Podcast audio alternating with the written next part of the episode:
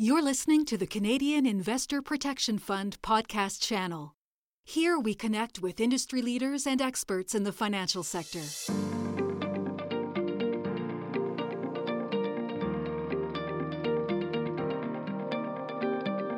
Hello, everyone, and welcome to the CIPF podcast series on innovation in financial services.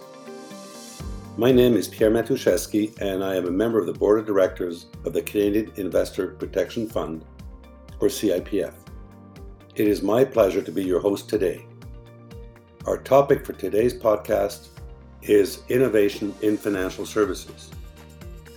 Technological and product innovations are reshaping the Canadian financial services industry. In this podcast, we will discuss some product innovations that we are seeing in the brokerage firm sector. We will explore some back office innovations, some changes in distribution systems, and some ways in which artificial intelligence is being used in this sector. I am here today with guests Annie Sinigagliese, Managing Director, Investment Industry Association of Canada, or the IIAC, and Ilana Singer, Vice President and Corporate Secretary at CIPF. Hello, Annie. Hello, Ilana. Hello, Pierre. Thank you for inviting me today. Hello, Pierre. It's a pleasure to be here today with you both. Let's start with a little bit of background on our speakers for today's podcast. Annie, would you describe for our listeners the role of IIAC and your particular areas of focus? Absolutely. Thank you, Pierre. The IIAC is a national association representing 117 investment dealers in Canada. What we do is that we provide a forum where industry stakeholders, such as investment dealers, the regulators, and the government, can come together and discuss and address current and emerging issues in our industry.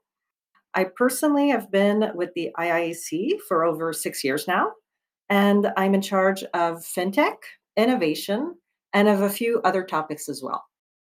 Thank you, Annie. And Ilana, would you provide a bit of background on CIPF and your role at the organization? Thank you, Pierre. CIPF plays an important role in the financial industry as an investor compensation fund. We help investors by protecting client property held by a member firm if that firm becomes insolvent. Our members are investment dealers that are themselves members of IIROC, the Investment Industry Regulatory Organization of Canada. These investment firms are also members of the IIAC, the organization that Annie represents, and they are all automatically members of CIPF. So, in a nutshell, if one of CIPF's member firms becomes insolvent, CIPF covers the missing property held by a member firm on behalf of a client. We always focus on the quick transfer of the client's accounts to a solvent broker so that the client can access their account as soon as possible after the broker's insolvency. And in order for the loss to be eligible for coverage, the client must be an eligible client with an eligible account, and the property itself must be eligible for coverage under our CIPF coverage policy. Similar to Annie, I've been with CIPF for several years now, almost eight.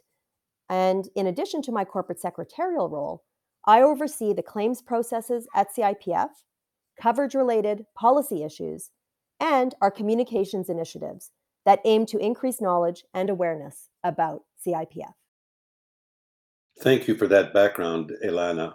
You are both the ideal persons for this podcast. Thank you. Let's now turn to our topic of innovation. In terms of product innovations, I think our listeners would be interested in what you both see in the financial services industry these days.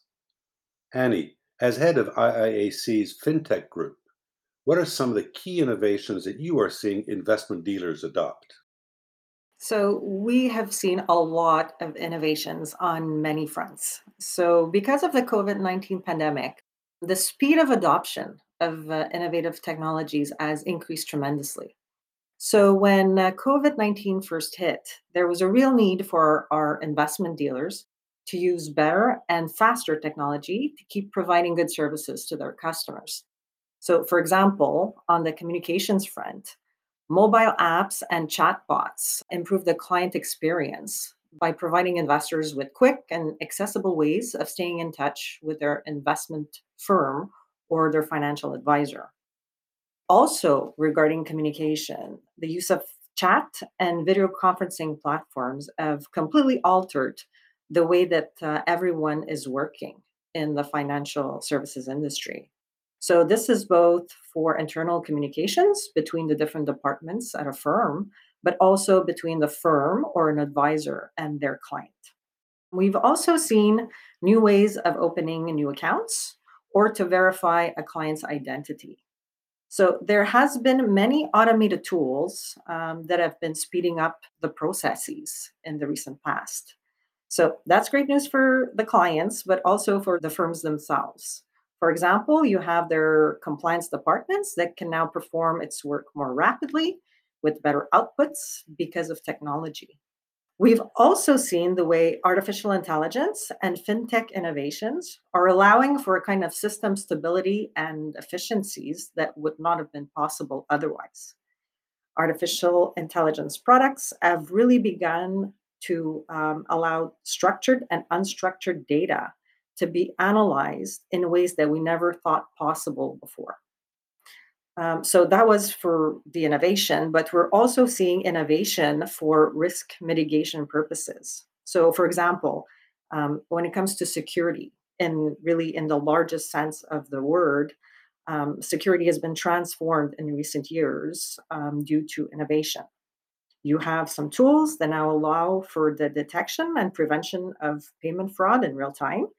And there's also other products that ensure that data is uh, appropriately protected and stored. So it's absolutely mandatory that cybersecurity and privacy will keep up with the speed of innovation in the future. Thank you for that very complete answer, Annie. Let me continue with you, Ilana. One of the issues that's top of mind for many in the industry these days, as well as investors, is crypto assets. Can you describe some of the issues in the area of cryptocurrency that CIPF has been grappling with? Thank you, Pierre. I'd be happy to address this question. And I'll start off by saying that when CIPF staff have information that a new product or service may be offered to clients of one of our member firms, our staff make a point of learning everything they can about the new product or service. We research, we consult with IIROC and with the Canadian Securities Administrators, we learn from the industry, for example, through uh, the IIAC. We consult with our lawyers and we consider what our counterpart compensation funds around the world are doing with respect to the new product in question. We consider the broader implications of how CIPF coverage would apply to the new asset class or product. Now, as you mentioned, one of the issues that's top of mind for many dealers, regulators, and investors is crypto assets. For example, how and to what extent does CIPF coverage apply? At the moment, we do not have a definitive answer. However, we are working closely with IIROC and the Canadian Securities Administrators to better understand three key points relating to this new asset class. The first point we are looking at closely is custody. Custody is important for us because an assessment of custody will allow us to determine whether an insolvency official, for example, a trustee in bankruptcy, would be able to locate the crypto assets and return them to the clients by transferring to a solvent firm. If, of course, the investment dealer that was holding these crypto assets on behalf of the client went insolvent. CIPF is therefore closely examining and contributing to discussions about the regulatory framework for the custody of crypto assets. Second, CIPF is looking at the issue of control and access. How can crypto assets be accessed post insolvency? This is relevant from the perspective of can the insolvency trustee and CIPF have the ability to access those assets to effect the transfer of them to a solvent firm post insolvency? So, this is different than the safeguarding and the custody piece because it's about the control and the access after a firm has become insolvent. And third and finally, there's the question of pricing. As I expect many listeners are aware, crypto assets are a 24 7 international market. If CIPF has undertaken to return client property but is unable to do so because the assets are missing, one option is to pay the cash equivalent to the investor of the value of those assets as of the date of bankruptcy. But what would that value be? We are still continuing to work on this question, in addition to all of the others, as well as with our board and legal counsel to better understand these issues as they continue to evolve. Thank you for that response, Ilana. So, if I listen to you carefully, the key issues are custody, control and access, and pricing as it relates to crypto assets. Thank you. I'm sure that information will be very useful to our listeners. On the topic of crypto related products and compensation funds, are there trends in other jurisdictions that you think may be of interest to our listeners? This question is for you, Elena. Thank you, Pierre. That's an excellent question. It is amazing how many investor compensation funds worldwide are grappling with this same issue. We recently organized and hosted a virtual coffee chat of international compensation funds, which included the US, the UK, Japan, and Australia, among others. Crypto assets was one of the key topics that many of our international counterparts raised and discussed. In fact, out of all of our colleagues from around the world, the majority are currently not in a position to cover crypto assets, although most are in the process of further reviewing the issue, as are their regulatory colleagues. And this is very similar to what is occurring in Canada. It was quite helpful to know that we were all navigating the world of crypto assets at the same time, together with our domestic and international compensation fund and regulatory counterparts. It was also very helpful to have had the discussion with those same international colleagues about the three points that you mentioned, Pierre, in introducing this question custody, control and access, and pricing. Thank you, uh, Ilana. It's certainly very comforting to know that there's consultation on the world scale around this issue. As you said, it is helpful to know that CIPF is right in sync, as you say, with its counterparts around the world. Annie, do you have anything you would like to add in this regard? Yeah, absolutely. Thank you. I think it's important to note that the IIAC has commented in the past on the need for increased regulation for crypto assets, what we also call digital assets in Canada. So the Canadian regulators are now really improving the framework for crypto asset trading platforms, which is really good news. However, I believe there's still education that is needed on the crypto product themselves. For example, the vast majority of people purchasing cryptocurrencies right now don't understand the fundamentals of these products, but they know that the value of these products has increased exponentially over the last few years. So they want in, so they purchase these cryptocurrencies, but they really don't seem to be cognizant of what factors drive the price up or down. Personally, I find that very scary. Thank you, Annie. I totally agree with you.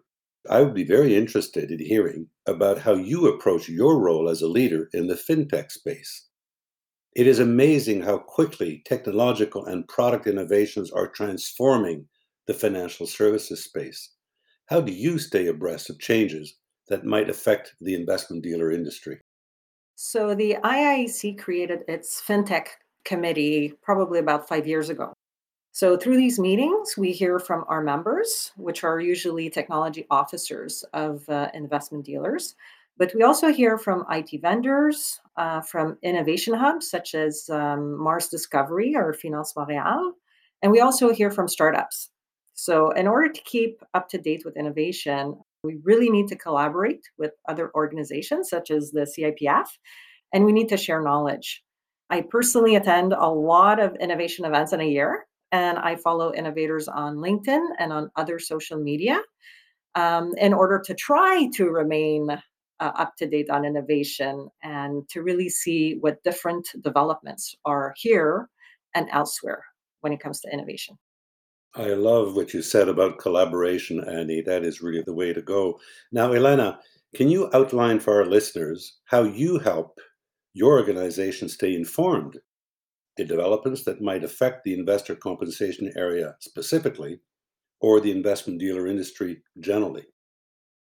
Yes, absolutely, Pierre. And, and I do want to echo what Annie said in terms of it being an ongoing challenge in this space to remain up to date on innovation because it really is moving at breakneck speed.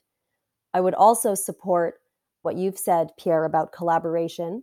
As I mentioned earlier, we really do try to stay up to date in terms of collaboration with domestic and international counterparts. And that really does yield a lot of good, helpful current information. In addition to all of that, one practice that we have at CIPF is a biweekly news scan. And this news summary gets circulated to the entire organization as well as to the board. Everyone has limited time. We get that. And in terms of trying to seek out relevant news from sources around the world, this is one way that we feel helps to keep everyone at CIPF, including our board, up to date on a national and international level. I think that another initiative I'm particularly proud of is the creation of our podcast series, including this one, of course. We're proud to have launched our first podcast in October of last year, deep in the middle of the pandemic, um, entitled Lessons Learned from Past Crises. This podcast explored how the lessons learned from past crises can help us navigate through the current global crisis caused by the COVID 19 pandemic. Our second series focused on leadership in times of crisis. We are currently working on a series focused on innovation in financial services, which includes this podcast. As you know, we've had very good feedback on the podcasts that we have released to date. And we look forward to hosting a variety of leaders from the financial services, regulatory, and compensation fund sectors from across Canada and around the world. Finally, I'd like to say, and this is a plug for you, Annie, and for the IIAC, you know, one example of a really valued partner organization for us in all of this is the IIAC. With your assistance, Annie, and support, and that of your colleagues, the IIAC has created a web page on its site, as you know, dedicated to CIPF. We greatly appreciate this support. You've also been very helpful in posting our various initiatives to this dedicated page and to social media. It is a partnership that we truly value and that we plan to continue to develop in the future. We're happy to help, Ilana. Another great sign of collaboration and cooperation. Thank you both. Very interesting, Ilana. Would you care to continue with other examples? Sure. Thank you, Pierre. And thanks, Annie. We also find it to be a pleasure to collaborate with you and your colleagues at the IIAC. So, you know, in terms of other ways to stay informed on new developments, I recently moderated a retail investor forum focused on innovation, fintech, and crypto as part of the Northwind Professional Institute. I also spent some time pre pandemic with staff at the FinTech Lab at the AMF in Montreal to gain a better hands on understanding of blockchain and the creation of securities tokens. And similar to what Annie described, I really do try to stay up to date by focusing on innovators in the space, following them on social media, and attending as many conferences, admittedly virtual at this time, and whenever possible to gain a hands on understanding. I could go on, but I'll give just one more example of how I try to help CIPF stay on top of new and innovative best practices and developments. Together with the senior management team at CIPF, we actively forge relationships and stay in touch with other compensation funds around the world, as I mentioned previously. And I did also talk earlier about the virtual international coffee chat. So, this approach helps us stay abreast of any new best practices and also learn about what has worked successfully in terms of implementing technological or other changes for our own internal processes. One concrete example is the claims process that is a key component for any compensation fund. During the early part of the pandemic, for example, we learned from our counterparts in Spain that they had launched an online claims process using a web portal this was because they had to manage a full claims process after the insolvency of one of their member firms 13 days after the lockdown was announced in Spain. They shared with CIPF how they managed the process during the pandemic entirely from home, how the transition was done, what technology partners and platforms were used, and this information has truly been invaluable. We will undoubtedly benefit from it as we move to our own online claims process. Thank you, Ilana. I can see that this process of staying current with the world affairs in this space must take a lot of your time. And actually, in fact, it's an essential endeavor to stay abreast of changes and new developments that might affect the investor compensation area and the broker industry as a whole. It's great to hear about the innovative podcasts and other things you have introduced to CIPF, Ilana. Congratulations. Now, turning to distribution systems, if you may, I'd like to move on to my next question.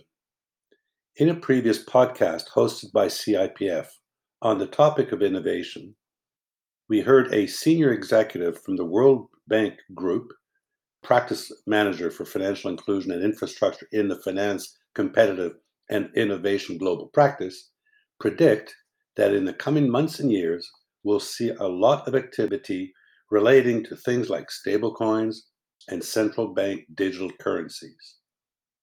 He indicated that this is an area where advanced and emerging markets will both be grappling with the issues without a playbook as to how to regulate or manage these new technologies.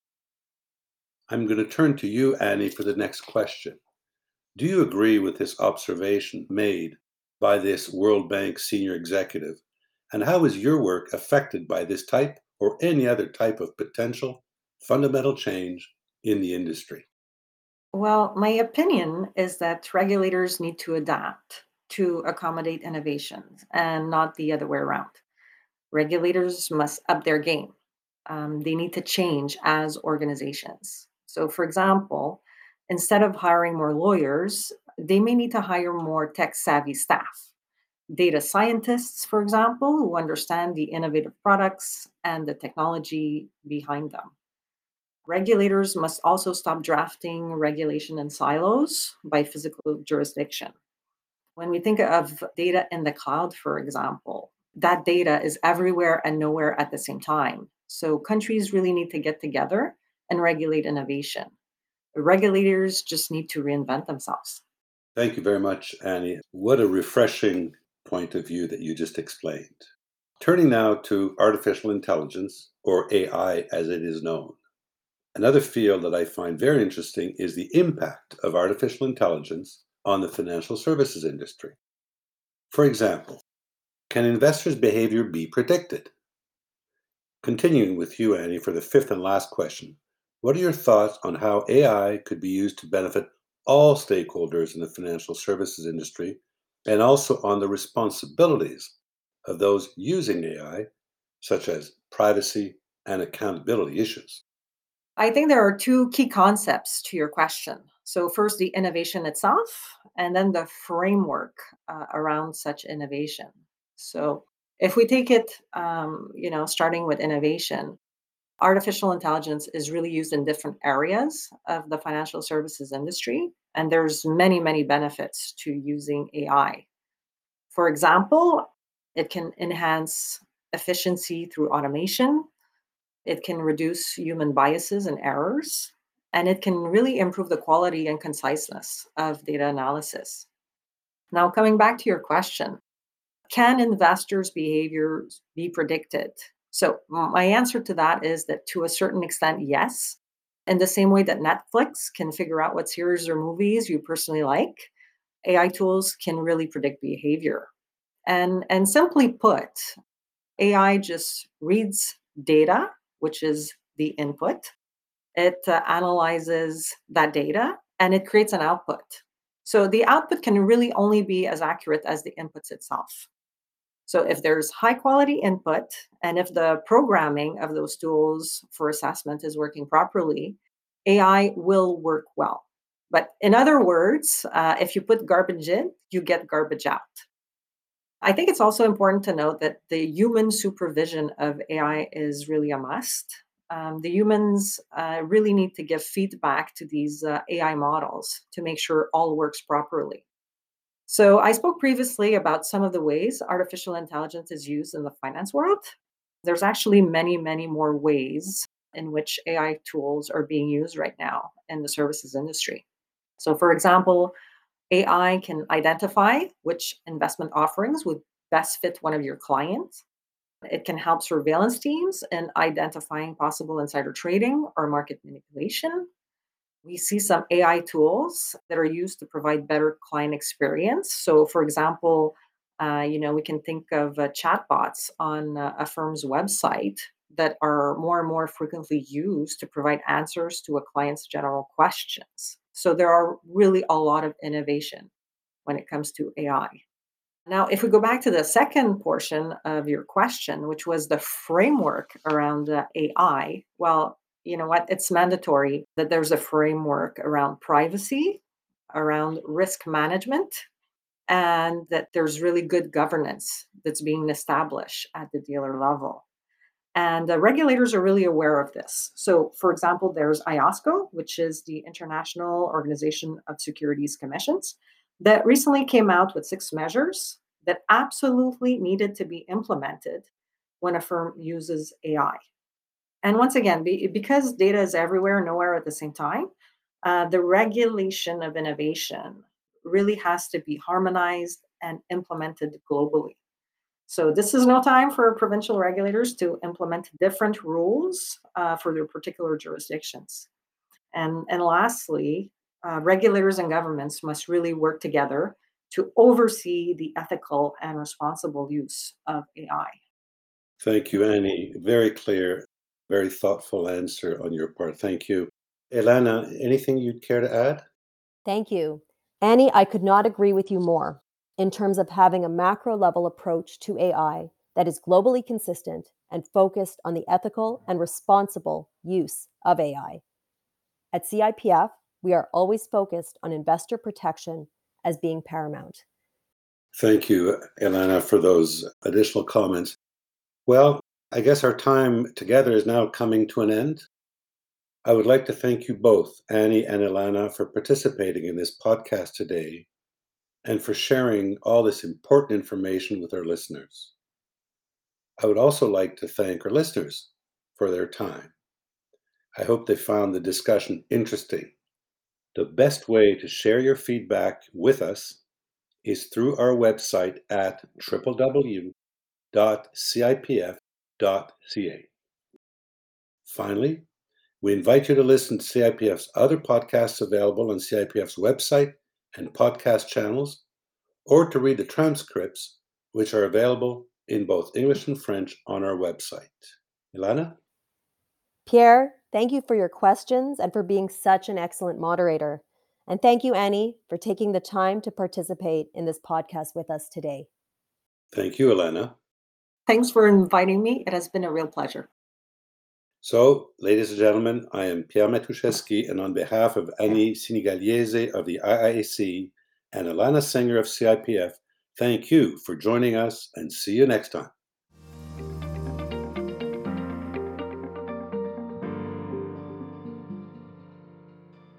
Please subscribe to our podcast and follow us on social media to stay up to date on all CIPF podcasts.